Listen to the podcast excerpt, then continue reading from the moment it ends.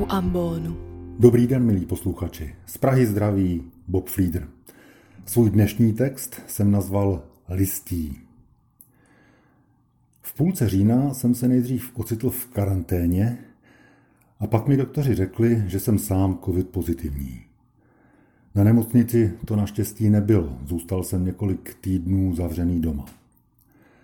Izolován od lidí, mohl jsem leda na zahradu. Společnost mi tam dělalo pár stromů, 2 dlouhé záhony, rezvějící plot, většinou zamračené nebe a listí. Spousta listí. Za normálních okolností banální, okoukané, skoro bych řekl trapné kulisy. Za zvláštních covidových okolností jsem ale postupně zjišťoval, že ty kulisy nemusí být až tak banální a už vůbec netrapné. Že jim asi křivdím, když na ně koukám z patra, když je ze setrvačnosti házím do škatulky mlčenlivých společníků, z nichž čouhá jen šeť, zmar a nuda, a když na ně s určitým opovržením hledím jako na ty, které jsem si nevybral, ale s kterými tady pln blbé nálady holt nějak musím na jediných pár desítkách metrů čerstvého vzduchu, jež jsou mi dány, přečkat virův atak. Ty listy tam ležely syty svých dnů. Od jara byly poslány přinášet radost a užitek, okysličovat vzduch, chytat hluk ze silnice, užívat si krásná jitra, západy slunce a osvěžující letní deště, čelit bouřím a silným větrům, dělat společnost hmyzu a ptákům, těšit lidi barvou, tvarem, pohyby.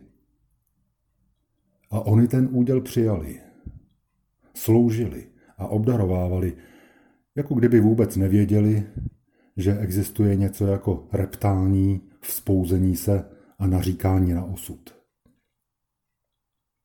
S naprostou samozřejmostí dali ze sebe, co mohli.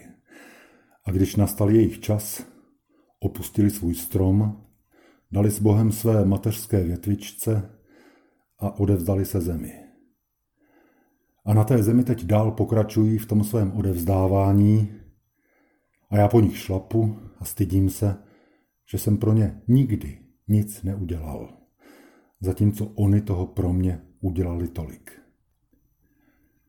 Když nastaly dušičky, zapálil jsem večer uprostřed zahrady svíčku a obklopen svými listy myslel na tátu, který odešel před 4 stoletím, a v přítomnosti té jediné plápolající svíčky jsem myslel na všechny své předky a na svoje dávné duchovní navigátory a laskavé doprovázeče, na své blízké, jejichž svíčka zhasla v posledním roce, na osobnosti, které cestou na druhý břeh doprovázel někdy snad až příliš živý zájem médií.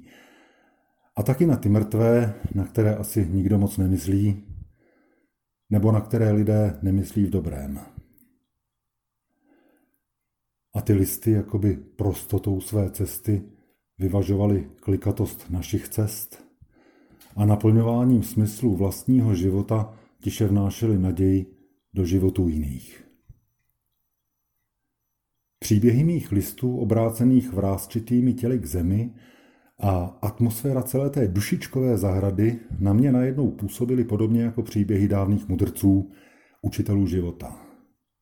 Tiše jsem se radoval, že v těch listech mohu číst a že snad trochu rozumím tomu, co čtu, a uklidňovalo mě, že ve světle těch zpráv mi připadají malicherné některé moje obavy a strachy, nebo třeba všelijaké zaručeně důležité mediální zprávy, které se jeden den zveřejní a druhý den zapomenou. A přál jsem si, aby své dušičkové listy měly na blízku i různí škarohlídi, kazisvěti, ničomové a lotři, kterým nestačí, že mají dost a chtějí pořád víc, a aby toho dosáhli, rozeštvávají jedny proti druhým a páchají všelijaké nepravosti, často za rozpačitého mlčení většiny. Právě tak jako nemůže list zežloutnout bez tichého vědomí celého stromu, Ani ten, kdo činí zlo, nemůže páchat špatné činy bez skryté vůle vás všech, píše ve svém prorokovi básník a spisovatel Khalil Gibran. Na té dušičkové zahradě se mi spontánně vybavovaly některé verše z chvalospěvu Stvoření od svatého Františka z Assisi. Verše o sestře luně a bratru větru, o sestře vodě, která je tak užitečná, pokorná, vzácná a čistá. O bratru ohni, který osvětluje noc, a o matce zemi, která nás živí a slouží nám a rodí rozličné plody s pestrými květy. Matně se mi vybavil i jeden úryvek z knihy Na prahu proměny od amerického františkána Richarda Rohra, kterou jsem nedávno četl.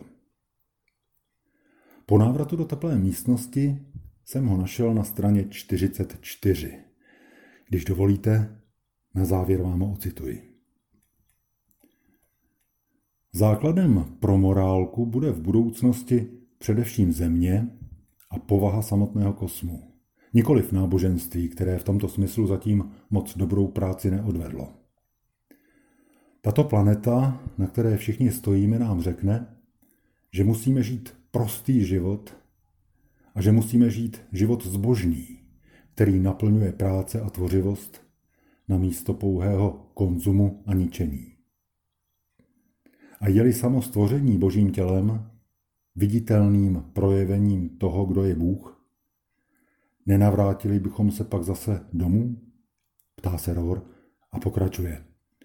Toto pojetí morálky neznamená nějakou formu uctívání země.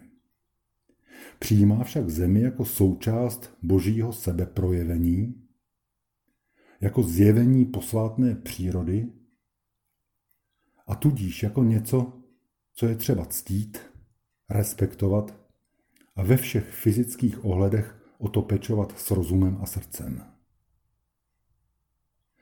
Příroda sama je první, nejstarší a nejjasnější boží písmo. Tolik Richard Rohr. Děkuji vám za pozornost, milí posluchači.